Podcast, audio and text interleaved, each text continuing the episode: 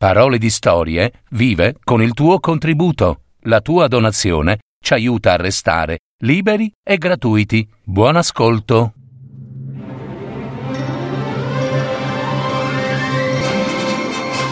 Fiabe, favole, racconti, leggende. Adattamento e messa in voce di Gaetano Marino. www.paroledistorie.net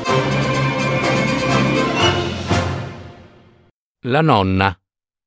Una fiaba di Hans Christian Andersen.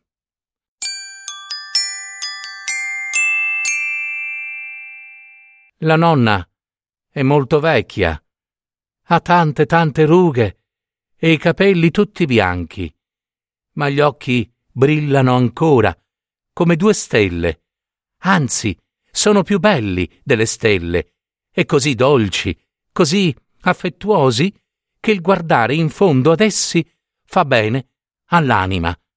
E la nonna sa anche le storie più curiose ha un vestito a grandi fiori, di una stoffa di seta così pesante che accompagna ogni movimento con un fruscio. La nonna sa tante cose, perché è vissuta un bel po' prima che il babbo e la mamma fossero al mondo.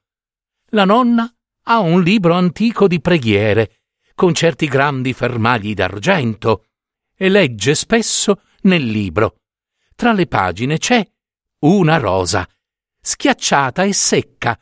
Non è così bella come le rose che le stanno dinanzi, nel vaso, eppure essa le sorride, sì, più affettuosamente che a quelle, e talvolta, sì, le vengono anche le lacrime agli occhi. Ogni volta che la nonna lascia cadere una lacrima sul fiore, il colore torna fresco e la rosa si rialza e, e il profumo riempie tutta la stanza, come viva, insomma, e allora le pareti della stanza si aprono, si aprono proprio come, come fossero ali di nebbia, e tutto intorno, ecco, apparire il bosco, verde, lo splendido bosco, dove il sole brilla tra le foglie, e là, là, in mezzo, ci sta la nonna, sì, la nonna, ma giovane, giovane, una cara giovinetta, coi riccioli biondi, con le guance rosee e rotonde, bella, graziosa, nessuna rosa è più fresca, eppure gli occhi, i begli occhi dolci e luminosi, sono sempre gli stessi. Vicino alla nonna, al suo fianco, ci sta un uomo forte, bello e giovane.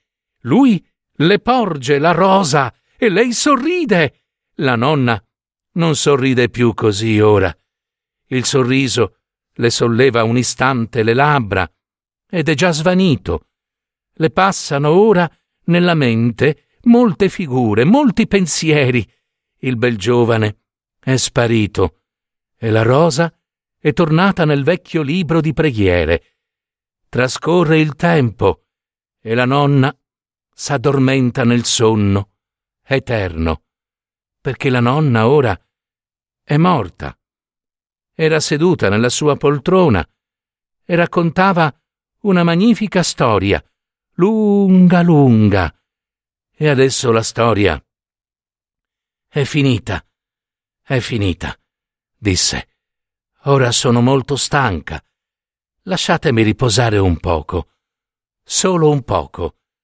Si appoggiò all'indietro, sospirò dolcemente e si addormentò. Ma il sonno divenne sempre, sempre più quieto. Il viso era pieno di gioia e di pace. Parve che lo sfiorasse un raggio di sole. E poi dissero che era andata via per sempre. Era morta.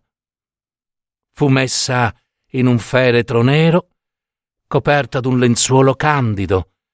Era bella, eppure gli occhi erano chiusi, le rughe erano sparite e la bocca sorrideva.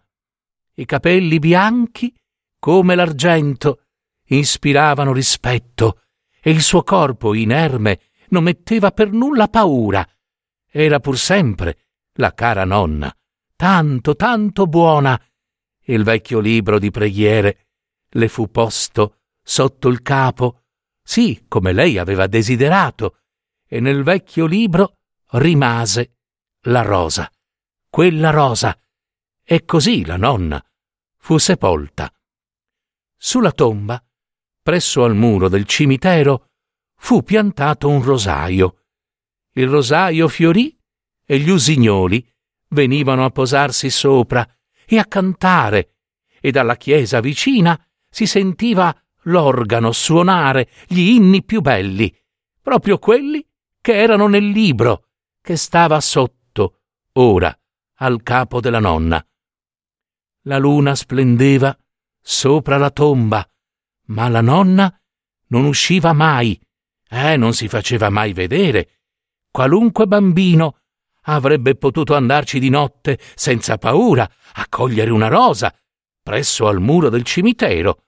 Beh, un morto solo ne sa molto più di tutti noi vivi e sa l'angoscia che ci procurerebbe una sua apparizione.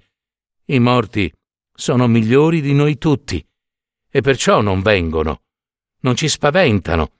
Sopra la cassa sta la terra e terra sta dentro la cassa.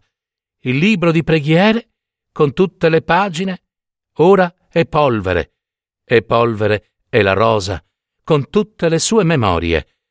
Ma sopra la terra fioriscono nuove rose, sopra canta l'usignuolo e suona l'organo, e si pensa molte volte alla nonna. Eh, dai dolci occhi, sempre giovani, gli occhi non muoiono. I nostri rivedranno un giorno la nonna, giovane e bella come era allora, quando baciò per la prima volta la fresca rosa rossa.